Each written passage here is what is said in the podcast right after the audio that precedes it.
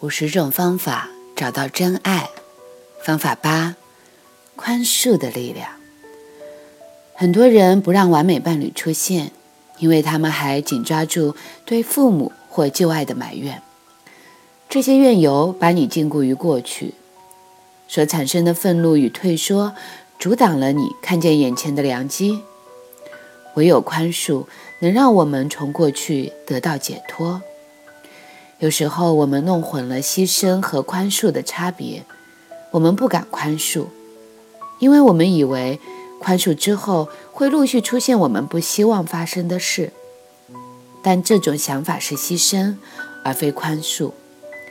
宽恕能将你从某种困顿的状况中释放出来，让宽恕者和被宽恕者都得到自由。宽恕是西施埋怨和内疚这两大强力胶的溶剂。批判和埋怨底下总是隐藏着潜意识里的内疚。每个生命的问题都包含某些表意识或潜意识的罪恶感，但宽恕能释放这些罪恶感和内疚。心思如花在埋怨和内疚上，个人的成长就会停滞。透过宽恕转换你的内疚。怨怼可以帮助你脱离一些阻碍你的吸引力和领受力的不当行为模式。练习让脑海浮现任何生命中，无论是来自过去或现在，那些可能正在障碍着你和完美伴侣关系，或和现在的伴侣的问题和怨怼。每个问题和怨怼底下都是一份隐藏的罪恶感。现在就告诉自己。愿意去让自己和那个等待着你原谅的人重获自由，从潜意识罪恶感的这种伤害中解脱出来，宽恕释放我们处于责备他人和责备自己的情景中。宽恕的练习有很多，这里介绍两个很棒的方法：写下你在埋怨谁，埋怨什么，问自己：我会为此。自责吗？如果你能回答不会，那你和你批判的人就因此解脱。我们似乎很不懂得宽恕，因为我们都是凡人，我们都想证明自己是对的。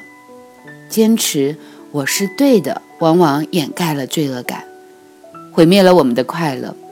而最简单的宽恕的方式，是把怨怼交给你的高层心灵来处理。让你的高层心灵来完成这份宽恕。闭上你的眼睛，去觉察一下你在埋怨谁，埋怨什么。但更加的去看到，你因为这份埋怨，你对自己一直的自责。接着，将这个你没有放下的事。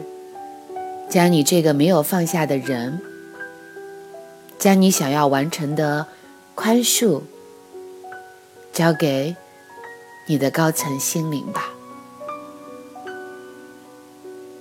让他来帮你处理就好，让他来完成这份重要的生命的跃进，完成这份宽恕就好。然后给自己一个拥抱，因为我在拥抱着你。感受一下我的声音，我的课程，我的爱，我所有的努力和付出，都在拥抱着你。欢迎你和我互动。将你听了我的音频，听了我的课程，你的收获，你的触动，告诉我。